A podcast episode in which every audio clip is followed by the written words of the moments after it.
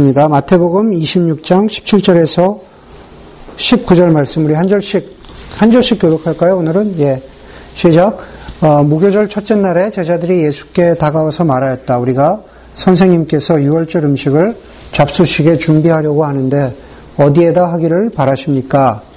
예수께서 말씀하셨다. 성 안으로 아무를 찾아가서 선생님께서 말씀하시기를 내 때가 가까워졌으니 내가 그대의 집에서 제자들과 함께 유월절을 지키겠다고 하십니다 하고 그에게 말하여라. 그래서 제자들은 예수께서 그들에게 분부하신 대로 하여 유월절을 준비하였다. 그들이 먹고 있을 때 예수께서 빵을 들어서 축복하신 다음에 떼어서 제자들에게 주시고 말씀하셨다. 받아서 먹어라. 이것은 내 몸이다. 또 잔을 들어서 감사 기도를 드신 다음에 그들에게 주시고 말씀하셨다. 모두 돌려가며 이 잔을 마셔라. 이것은 죄를 사, 하여 주려고 많은 사람을 위하여 흘리는 나의 피 곧 언약의 피다. 내가 너희에게 말한다. 이제부터 내가 나의 아버지 안에 너희와 함께 새 것을 마실 그날까지 너는 부동나무 열매로 빚은 것을 절대로 마시지 않을 것이다. 예, 우리 고린도전서 11장 말씀 보겠습니다. 내가 여러분에게 전해준 것은 주님께서 전해받은 것입니다. 곧 주 예수께서 잡히시던 밤에 빵을 들어서 감사를 드리신 다음에 드시고 말씀하셨습니다. 이것은 너희를 위하는 내 몸이다. 이것을 행하여 나를 기억하라. 식후의 잔도 이와 같이 하시고서 말씀하셨습니다. 이 잔은 내 피로 세운 새 언약이다. 너희가 마실 때마다 이것을 행하여 나를 기억하여라. 그러므로 여러분이 떠나고 이 잔을 마실 때마다 주님의 주심을 가오실 때까지 선포하는 것입니다. 예, 아멘. 예. 그 사람들이 말로 전하는 아, 의사 표현, 다시 말해서 말을 통해서 전하는 아, 의사 표현은 실제로는 한 20% 정도밖에 되지 않고 아, 말보다는 행동을 통해서 표현하는 것이 사람의 진심을 훨씬 더 명확하게 전달한다라는 그러한 기사를 본 적이 있습니다. 말이 아니라면은 행동을 통해서 얼마나 사람의 진심을 표현할까? 제 기억이 맞다면은 아마 말로 전하는 것이 20%였다면은 행동으로 전하는 것이 40% 이상은 되었던 것으로 기억을 합니다. 실제로 그런 어떤 통계 조사를 이야기하지 않, 않다고 하더라도 어떤 나라나 어떤 사회를 막론하고 인간은 어, 행동으로서 자신의 의사를 표현하는 방식을 가지고 있고 예, 또 그것을 발전시켜 어, 갑니다. 어, 이런 예를 들어볼 수 있을 것 같아요. 예를 들면 군인들이 경례하는 것, 행동하는 것이죠. 군인들이 경례하는 것은 그 행동을 통해서 상관에 대한 복종을 음, 행동으로서 표현하는 겁니다. 우리 교회도 준이가 있지만은 많은 어른들이 와가지고 준이를 볼 때마다 어린이, 어른이 그 아이의 머리를 쓰다듬어 준다든지, 그리고 안아준다든지 하는 것은 그 아이를 향한 사랑의 표현이고, 어떤 경우에 그것이 아이에게는 훨씬 더 큰, 말로 하는 것보다 더 큰 사랑의 표현이 됩니다. 저희 쌤이 중고등학교 다닐 때는, 어, 이젠 대학생이라니까 좀 이상하지만, 네, 고등학교 다닐 때는 그 고등학교 다니는 애들 보면은 주먹으로 치죠. 주먹으로 치고 뭐 손바닥으로 이렇게 하고 이렇게 하면서 그런 작은 행동 하나를 통해서 너랑 나랑은 친구다. 우리는 서로 신뢰한다. 라고 하는 그러한 신뢰의 표현을 말보다는 행동으로 하게 되는 거죠. 저희 교회도 이제 한번 해볼까요? 예, 지나가면서 주먹으로 이렇게 치고, 예, 손바닥 이렇게 치고 가면서, 어, 우리는 친구다. 뭐 이런 식으로 해볼 수 있을 것 같습니다. 행동으로 특별한 의미를 전달한다고 할 때 가장 특별한 것 중에 하나는 누군가를 위해서 식사를 준비하고 그리고 그것을 나누는 것입니다. 식사를 준비한다라고 하는 행동, 그것이 어떤 사람에 대한 친밀함을 표현하는 것 중에 관심을 표현하는 것 중에 가장 특별한 것 중에 하나가 아닐까라는 생각을 합니다. 재작년엔가 그 오랜만에 한국에 갔는데 가서 보니까 그곳에서 발견한 한 가지는 사람들이 서로 집에 초대하기는 부담스러워 한다는 것이었습니다. 물론 대개 한국 사회가 되게 집이 좁기도 하고 워낙 밖에서 만나는 만남들이 보편화되어 있기 때문에 그런지 모르지만 어제도 우리가 어제도 우리가 모인 것처럼 미국에서는 주로 집에서 만나는 모임이 많은 횟수에 비해서는 한국에서는 어, 집으로 초대하는 게 그렇게 일상화되지는 않았구나라는 그러한 느낌을 오랜만에 한국을 방문해서 가진 적이 있습니다. 집에서 만난다는 것은 결국 차만 내놓는 것이 아니라면 식사를 준비하고 아, 접대해야 하는 일이죠. 그것은 남편보다는 아내들의, 주부들의 수고와 그리고 손길이 들어가는, 들어가는 일입니다. 말씀드린 대로 그만큼 집으로 누군가를 초대해 식사를 대접한다는 것은 나의 행동을 통해서 상대방에 대한 사랑과 관심을 표현하는 한 가지 방법입니다. 집으로 어, 초대해서 특별한 식사를 갖는다. 특별한 식사에는 여러 가지가 있습니다. 특별한 의미의 식사. 아, 대표적인 것 중에 하나가 예를 들면 결혼 피로연이겠죠. 만약에 결혼식 후에 식사가 없다면 어떨까요? 예전에 그런 적이 있었죠, 한국에서. 결혼식 후에 결혼식 식사가 없이 어, 70년대에 그랬다 그러나요? 뭐 카스테라를 나눠주기도 하고 뭐 비누를 어, 나눠주기도 하고 하객들에게 그런 적이 있었고 저도 어렴풋이 그런 결혼식에 참석했던 적이 기억이 납니다. 그렇지만 그럼에도 불구하고 결혼식에 식사가 없다면 밥이 없다면 되게 섭섭할 것 같습니다. 개인적으로 개인적으로 언제 특별한 식사였나라는 것을 생각해 보면은 여러 가지가 있지만 저 개인적으로는 그 학위를 마친 다음에 석사학인데도 학위를 마친 다음에 어 그때는 먹었던 밥을 잊을 수가 없을 것 같아요. 석사학위를 두 개를 하는데 자그마치 126학점을 했거든요. 네, 자그마치 126학점을 했더니만 그거 끝나고 나니까 어, 머리도 안 되지만 진이 빠져서 공부를 못 하겠더라고요. 어쨌든 간에 그 학위를 다 마치고 나서 그때 아마 어, 제가 사역했던 캠퍼스 선교단체 학생들 그리고 어, 교회 대학부 학생들 와가지고 우리 같이 다 어, 식사했던 것을 갖다가 그 장소도 예, 그 분위기도 어, 잊을 수가 없습니다. 아마 여러분들에게 감동적인 식사가 아, 언제였나 특별한 의미의 식사가 언제였나라고 여쭤보면은 아, 여러분들은 어떤 식사의 자리가 기억나십니까? 아, 우연찮게 가까운 사람이 옆에 앉아 있는데 한번 나눠보실 수 있기를 바래요. 네, 감동스러웠던 식사. 네, 머릿속에 팍 생각나는 감동스러운 식사. 옆에 있는 사람과 한번, 아니면 뒤에 있는 우리 정우 형제나. 네. 네. 먹는 것에 의미를 두지 않으시는 분들은 별로 기억이 없을 수도 있지만, 네. 어, 어, 이 부부가 씩 웃는데 이 부부의 우리 은규 형제 부부의 감동스러운 식사는 언제였어요? 결혼식 끝나고 둘이서 처음 먹는. 아, 둘이서만, 둘이서만. 야 아주 의미 있고 좋았을 것 같아요. 네. 또 우리 윤주 형제님. 여기 와서 제가 저희 집에 친구를 초대해서 거예요. 최근이네요. 그러면 굉장히 네. 집에 초대해서 아, 그러니까 해주셨어요. 초대는 아니고 네. 친구가 왔어요. 그래서 음. 하면서 같이 이제. 네. 음. 아 그렇구나. 우리 정우 형제는 어떠세요? 어렴풋이 기억나는데 여섯 살 때인가 어머니가 친구들을 초청해서 생일 상을 생일상을 차려줬던 거, 예. 아주 오래된, 여섯, 여섯 살 때쯤이면 굉장히 오래된 기억인데, 예. 아주 굉장히 인상적이었나 봐요. 예. 지금까지 그거를 기억하고 있다라는 게.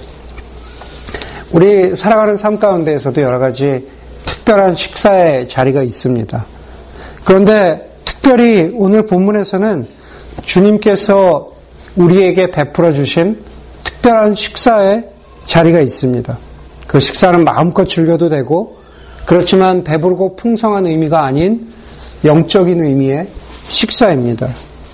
그것을 우리 교회 전통에서는 보통 성찬이라 그러죠. 예, Holy Communion. 예, 성찬의 식사입니다. 성찬에 참여한다고 해서 그게 배부른 것은 아니죠. 그러나 저와 여러분들이 이미 알다시피 성찬은 우리에게 특별한 식사 자리이고 아, 영적인 의미를 전해줍니다. 오늘 저는 예수 그리스도께서 베푸신 식사라는 그러한 설교 제목으로 이 추수감사절에 저 여러분들에게 베풀어 주신 그러한 식사 자리로 어, 여러분들을 초대하려고 합니다. 좀 전에 우리가 감동적인 식사에 대해서 나누었습니다. 결혼식이나 졸업식이나 여러 가지 어, 의미 있는 식사들 가운데 우리 정우 형제가 나누어 준 것처럼 생일 파티를 빼놓을 수가 없을 것 같아요. 생일 파티에는 결국 두 가지 의미가 있습니다. 첫째는 과거의 사건과 현재의 순간을, 과거의 사건과 현재의 순간을 하나로 이어주는 것입니다. 가령 예를 들어서 여기 앞에 앉아 있는 누군가에게 누구누구야, 너 정말로 생일 축하한다. 라고 그렇게 이야기한다면 지금 여기 앉아 있는 이 사람이 40몇 년 전에 태어난 그 과거의 사건, 예, 과거의 사건이죠. 그 과거의 사건을 너의 생일을 진심으로 축하해 라고 하면서 현재의 순간과 이어주는 거죠. 생일은 그런 의미가 있습니다. 또 다른 의미로는 예를 들어서 가령 할머니에게 할머니 생신 축하드립니다. 라고 이야기하면서 덕담을 하죠. 오래오래 사세요. 라고 그렇게 덕담을 한다면 할머니를 향한 생일 축하가 미래에까지 이어지기를 바라는 바람이 있습니다. 지금 현재 생일을 축하하지만 생일 축하드립니다. 오래오래 사세요라고 하면서 그 바람이 미래에까지 이어지도록 하는 의미가 있습니다. 그래서 생일 파티는 생일 축하는 과거와 현재와 미래를 이어주는 그러한 의미를 모두 담고 있습니다. 영적으로도 마찬가지입니다. 오늘 우리가 읽은 마태복음 26장에서 이렇게 말씀하십니다. 이르시되 18절에 어, 예수께서 말씀하셨다. 성 안으로 아무를 찾아가서 선생님께서 말씀하시기를 내 때가 가까워졌으니 내가 그대의 집에서 제자들과 함께 유월절을 지키겠다고 하십니다 하고 그에게 말하여라. 그렇게 말씀하십니다. 본문의 배경은 결국 예수님께서 잡혀서 십자가에 돌아가시기 전에 마지막 유월절을 제자들과 보내시기 위해서 그 유월절을 준비하시는 장면이죠. 그러면서 성한 누구의 집에 가서 내가 너희 집에서 유월절 식사를 함께 하겠다. 그러니 너희 집을 좀 제공해라. 너희 집을 오픈해라. 라는 그러한 장면입니다. 여러분, 이스라엘 백성들에게 유월절은 무엇일까요? 유월절은 결국 어떤 의미일까요? 결국 유월절은 이집트에서 400년 동안 노예 생활하던 이스라엘 사람들이 하나님의 도우심으로 이집트를 애굽을 탈출할 수 있었던 것을 기념하는 날입니다. 그때도 그렇고 지금 현재도 그렇고 유대인들은 6월절을 굉장히 의미 있고 거룩하게 예, 보냅니다. 그 6월절에 유대인들이 꼭 하는 식사가 있죠. 지금도 그렇고 예수님의 시대에도 그렇고 물론 그 6월절 식사는 굉장한 것을 차려놓고 먹지는 않습니다. 6월절에 빠질 수 없는 두 가지가 있다면 결국 누룩을 넣지 않는 빵과 쓴 나물입니다. 누룩을 넣지 않은 빵, 다시 말해서 부풀어지지 않은 빵이라는 것은 이집트를 탈출할 때 누룩 없이 발효시키지 않고 급하게 빵을 준비해서 먹었던 것을 기념하기 위해서 누룩 없는 빵을 먹는 것이고 그리고 쓴 나무를 먹는다라는 것은 이집트에서 겪었던 아, 고난과 슬픔을 대대로 기억하기 위해서 쓴 나무를 먹습니다. 그런 의미에서 6월절이라는 것은 영적인 의미로 이스라엘 사람들에게 생일 파티와도 같습니다. 과거에 이미 벌어진 일, 하나님께서 애국을 탈출시켜 주신 일, 과거에 벌어진 일을 지금 현재 축하하고 또 미래에도 하나님께서 과거에 우리를 우리를 애굽에서 구출해 주신 것처럼 미래에도 계속해서 하나님이 우리와 함께 해 주시기를 바라는 하나님이 우리의 하나님이 되시기를 바라는 그러한 영적인 의미를 담고 있다라는 의미에서 6월절은 아, 이스라엘 사람들에게 생일 파티와 같은 것입니다. 예수님을 비롯한 제자들도 유대인으로서 6월절을 지킨다라는 것은 영적인 생일 파티를 함께 함께 즐기는 것이죠. 그런데 이 6월절 모두가 즐기는 이 영적인 생일 파티인 6월절 이 자리에서 갑작스러운 반전이 생깁니다. 26절을 함께 보겠습니다. 26절에 보니까는 그들이 먹고 있을 때, 예, 그들이 먹고 있을 때죠. 6월절 음식을 나누고 있는데 예수께서 빵을 들어서 축복하신 다음에 떼어서 제자들에게 주시고 말씀하셨다. 받아서 먹어라. 이것은 내 몸이다. 또 잔을 가지사 잔을 들어서 감사 기도를 드리신 다음에 그들에게 주시고 말씀하셨다. 모두 돌려가며 이 잔을 마셔라. 가톨릭에서 다 돌려가면서 마신다는 그 성찬의 의미를 아, 아까 예배 전에 은기엄제가 이게 말씀에 있었어요. 예, 우리가 돌려가면서 먹어야 하나 봐요. 이런 얘기를 했는데 어쨌든 간에 이 본문 자체는 갑자기 급작스러운 반전이 생기는 겁니다. 여러분, 밥을 먹어야 하는데, 우리가 어제 참 감사하게 추수감사절 디너를 어, 교인들과 또 우리 가까운 사람들이 함께 먹, 먹었는데, 여러분, 만약에 그렇게 추수감사절 어제 상이 참 멋있었죠? 여러 가지 맛있는 요리들이 쭉 나오고, 마지막에 집주인이 털키를 들고 나와야 하고, 그리고 모두가 털키를 기대하고 있는데 갑작스럽게 그 자리에 털키가 나오지 않고 뭐 뭐가 나왔다고 할까요? 통닭? 작은 사이즈의 작은 사이즈의 통닭이 나왔다거나 아니면 무슨 한국식 돼지머리 수육이 나왔다거나 그러면은 우리 모두가 말은 하지 못하지만 얼마나 황당했을까요? 예. 요즘 사람들 말로 야, 진짜 생뚱맞더라. 이런 얘기를 했겠죠. 메인 요리를 먹어야 하는 시간에 appetizer가 나온다든지, appetizer를, 거꾸로 appetizer를 먹어야 하는 시간에 메인 요리가 나온다든지, 뭐 이렇다면 우리가 생뚱맞습니다. 근데 생뚱맞다는 말을 우리가 좀 더 고상한 말로 표현하자면 급진적이라 할 수 있겠죠. 레디컬하다고 할 수 있습니다. 음. 다시 6월절 식사의 현장으로 돌아가자면 6월절에 누룩을 넣지 않는 빵과 쓴 나무를 먹어야 하는 시간에 아니 어쩌면 제자들과 그 자리에 있었던 사람들이 모두 6월절 식사를 즐기고 있는 바로 그 시간에 예수님께서 생뚱맞게 아, 그 빵을 나눠주시면서 자신의 살이라고 하시고 포도주를 자신의 피라고 하시면 얼마나 생뚱맞고 어제 상황 가운데 예수님이 이런 똑같은 장면을 재현하셨다면 아, 저 사람 뭐야? 라는 그런 이야기를 네, 그런 이야기를 우리가 분명히 할 수 있을 것 같습니다. 결국 다시 말해서 마태복음 26장에 나오는 이 예수님의 행동은 6월절 식사 자리를 6월절 만찬 자리를 완전히 뒤집어 엎어버리는 아주 급진적인 레리칼한 예수님의 선포이고 말씀하셨으니까 선포이고 또 예수님의 행동이셨습니다.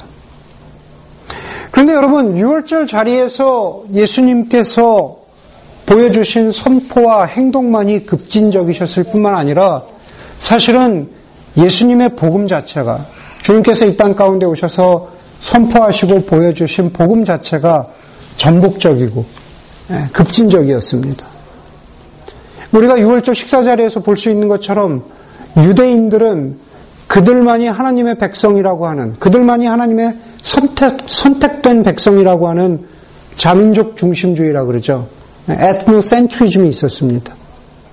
그리고 그 안에서 하나님은 우리만의 하나님, 우리만의 여호와 하나님이셨다고 믿던 그들에게 예수님의 복음은 예수 안에서 복음은 하나님의 백성됨은 이스라엘 백성뿐만 아니라 누구에게나 해당되는 것이고 그리고 그 복음을 믿는 사람은 하나님의 자녀가 된다라고 하는 그 급진적인 선포를 하셨습니다. 그리고 당시 이스라엘을 포함해서 전 세계를 지배하고 있던 로마와 그리고 로마의 황제인 가이사, 다시 말해서 시저가 왕이 아니라 예수 그리스도가 왕이 되심을 선포하는 급진적인 선언이 그것이 바로 예수 그리스도의 복음의 의미입니다.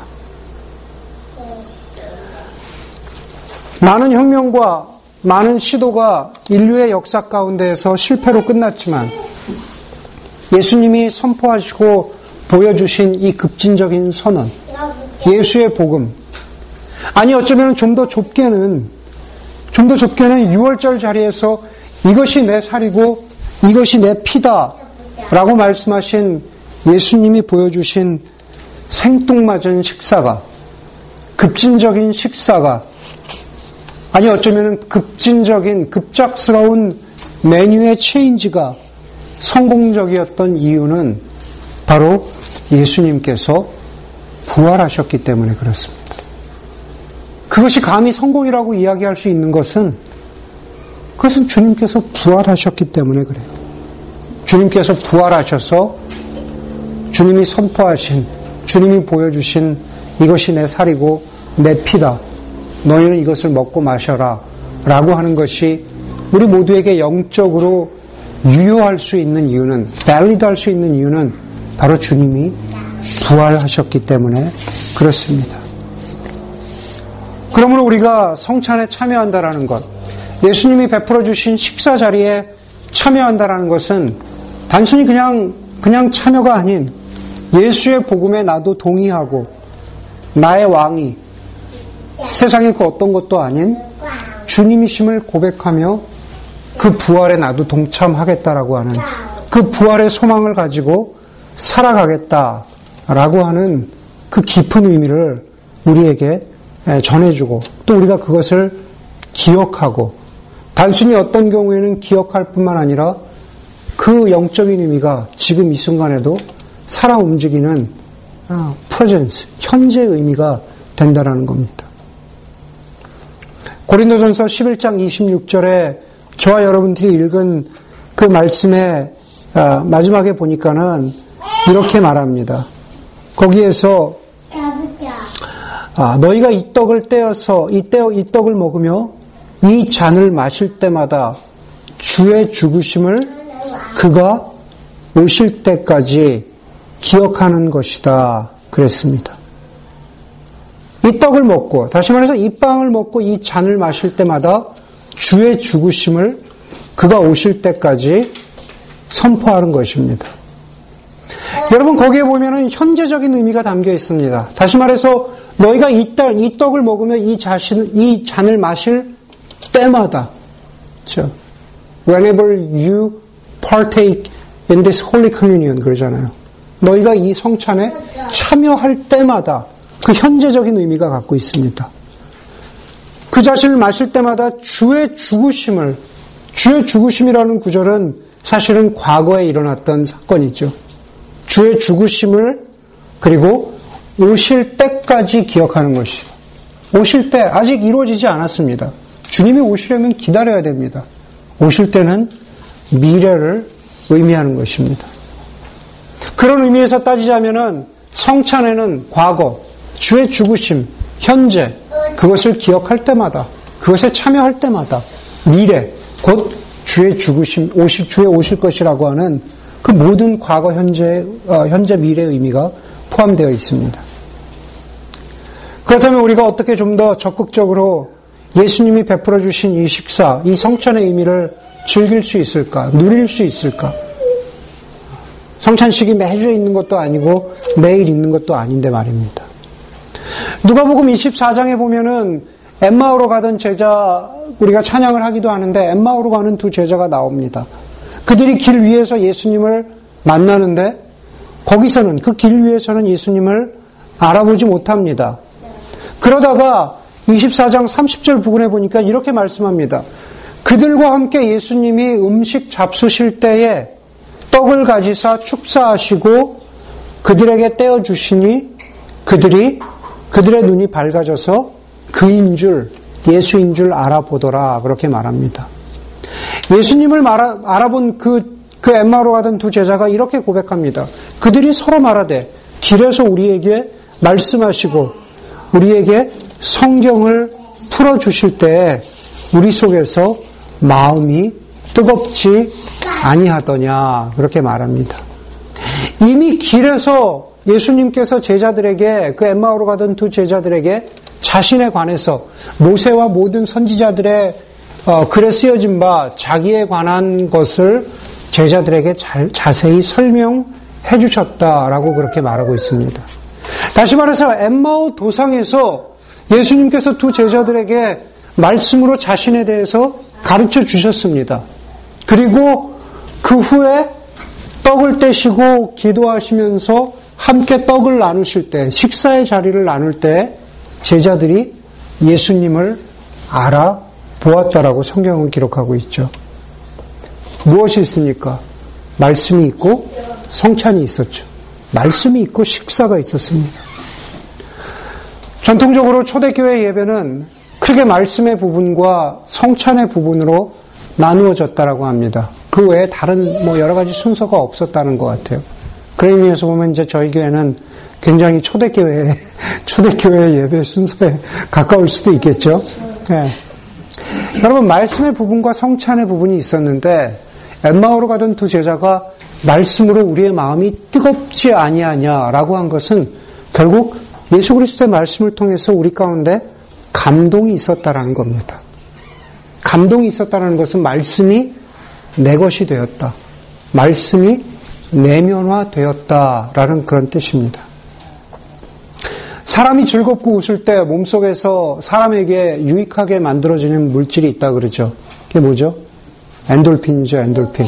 그래서 많이 웃어라 라고 하면서 웃음 박사이셨던 그 어떤 어, 황 박사님도 예, 그 많이 웃어야 된다라는 그런 강연을 많이 하셨다라는 것을 어, 기억을 합니다. 그런데 엔돌핀보다 얼마나 이게 그 근거가 있는 이야기인지 모르지만 엔돌핀보다 4,000배가 더 강한 물질이 있다 그래요. 4,000배. 그게 다이돌핀이라는 물질입니다. 사람의 몸속에서 다이돌핀이라는 물질이 그런 좋은 물질이 이렇게 어, 생성이 된다면 엔돌, 엔돌핀보다 4,000배가 더 강한데 얼마나 좋겠어요. 이 다이돌핀이라는 물질이 연구 결과에 의하면 언제 나오는지 아세요? 사람이 감동받을 때 나온다 그래요. 감동받을 때. 웃을 때는 엔돌핀이 나오지만 사람이 감동을 받으면 다이돌핀이라는 물질이 나와서 물질적으로도 사람을 살리는 거죠. 그만큼 사람이 감동받는다라는 것은 우리 사람이 살아가면서 중요한, 중요한 것 중에 하나죠. 제자들이 말씀으로 마음이 뜨거워졌다. 라는 것은 굳이 이야기하자면은 말씀으로 감동받은 것입니다. 감동받아서 오래 기억에, 기억될 만한, 내 삶을 바꿀 만한 그런 말씀의 어떤 내면화, 말씀이 내 것이 된 그런 경험이 있었던 것입니다. 여러분, 이제 이번 주면은 추수감사절을 시작으로 해서 미국에 여러분들 오래 사셨으니까 아시겠지만 추수감사절 때부터 시작해서 미국은 연말 holiday season으로 들어갑니다. 즐겁고 유쾌한 일들이 많죠. 엔돌핀이 나올 일들이 굉장히 많이 있습니다. 휴가도 많이 가고 가족과 만나기도 하고 뜻하지 않은 선물에 즐겁기도 하고 또 모임도 많고 파티도 많습니다. 다 좋습니다. 근데 그런 것들보다 더욱더 중요한 것은 이 holiday season에 우리에게 정말로 필요한 것은 영적인 감동이 필요합니다. 예. 오늘 말씀을 통해서 보자면은 말씀을 통한 감동이 있어야 된다는 거죠. 예수님이 우리에게 베푸시는 식사, 예수님이 우리에게 베푸시는 성찬이 정말로 우리의 삶 가운데에서 의미 있으려면 말씀을 통한 감동이 있어야 된다는 겁니다. 여러분들의 삶 가운데에서 바쁘고 분주할 줄, 분주할 수 있겠지만 하루쯤은 성경도 좋고 신앙서적도 좋고 그 무엇이 되었던지 간에 하나님의 말씀을 통해서 바로 뜨거워지고 말씀으로 감동받는 그러한 경험이 있다면 그렇다면 예수님이 베풀어 주시는 식사가 더 의미 있을 것이라고 믿습니다. 또한 동시에 예수님께서 우리에게 베풀어 주신 식사를 우리도 그렇게 베풀 때에만이 그럴 때에만이 예수님이 우리에게 베풀어 주신 성찬이 의미가 있습니다. 계속 읽어드리지만 너희가 이 떡을 마실, 먹으며 이 잔을 마실 때마다 라고 했을 때 그것은 우리 개인의 믿음을 확인하는 행동이기도 하지만 그러나 너희가 라고 말씀하면서 그렇게 신앙을 고백한 한 사람 한 사람 우리가 모여서 우리 교회가 모여서 함께 믿음을 고백하고 확인하는 행동이기도 합니다. 우리가 오늘 성찬을 함께 나누지만 그러나 주님께서는 우리 공동체가 믿음을 확인하고 그것을 내 것으로 다시 한번 인정해야 하지만 거기서 머물지 않고 그 식사를 베풀라고 하십니다.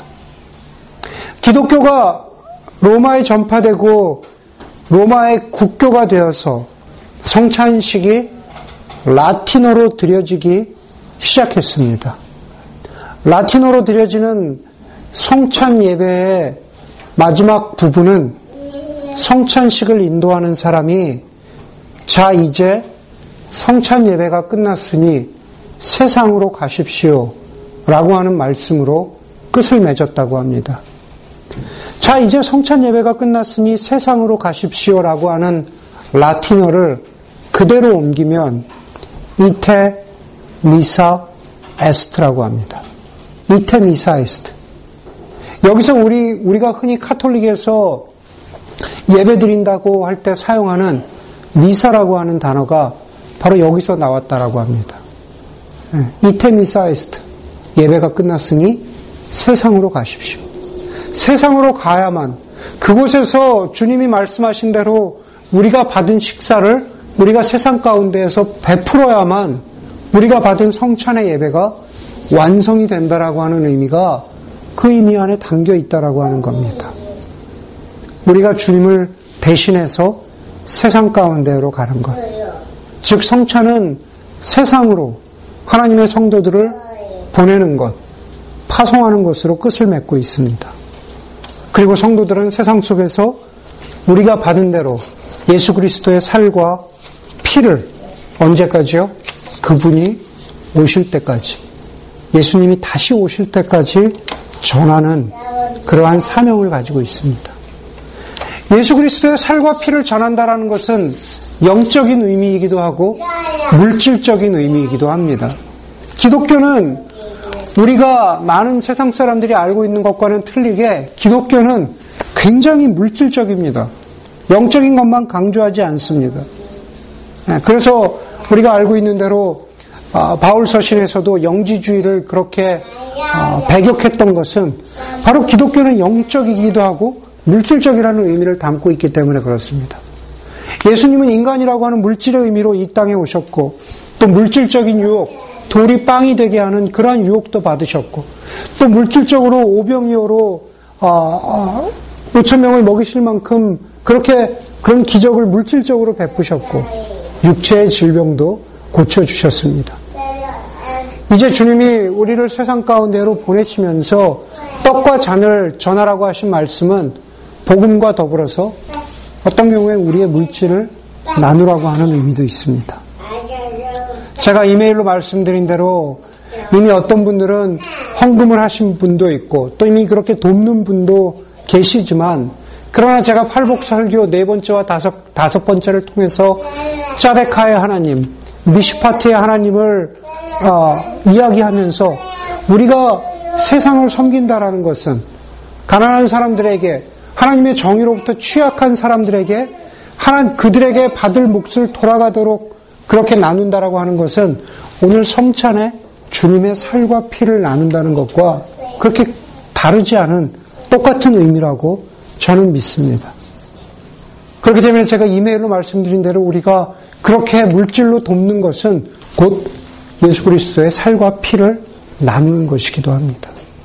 그렇게 세상을 섬기는 것, 그리고 멀리 바라보지 않더라도 바로 우리 주변에 떡과 잔이 필요한 사람들을 누구인가 주의 깊게 살펴보고 그들에게 손을 내밀고 함께 시간을 보내는 것은 정말로 우리가 예수님의 성찬이 우리의 삶 가운데 현재성과 지속성을 가지고 꾸준히 이어지는 그것을 실천하는 성도의 삶이 되는 것입니다. 우리가 대신해서 예수님을 대신해서 우리가 예수님이 주신 식사를 나누는 것입니다. 예수님이 베푸신 식사는 우리를 사랑하시는 주님의 행동입니다. 그것은 과거에 있었는데 현재 우리에게 은혜를 미치고 또 우리의 미래의 소망을 보장합니다. 예수님께서 우리에게 베푸신 성찬이 정말 진정, 진정한 성찬이 되는 첫 번째는 말씀을 통해서 그것이 더 감동받는 의미로 우리에게 다가오는 것이고 그리고 그 성찬에 참여한 우리가 세상 가운데 나아가서 예수님을 대신하여 영적으로 물질적으로 그것을 베풀 때 그 성찬이 완성됩니다. 부디 바라기는 이제 추수감사절을 시작으로 해서 마지막 연말의 시즌에 정말 세상 가운데에서 예수님이 베푸신 식사를 우리의 삶 가운데에서 실천하는 하나의 시작교회가 되기를 주의 이름으로 간절히 소원합니다.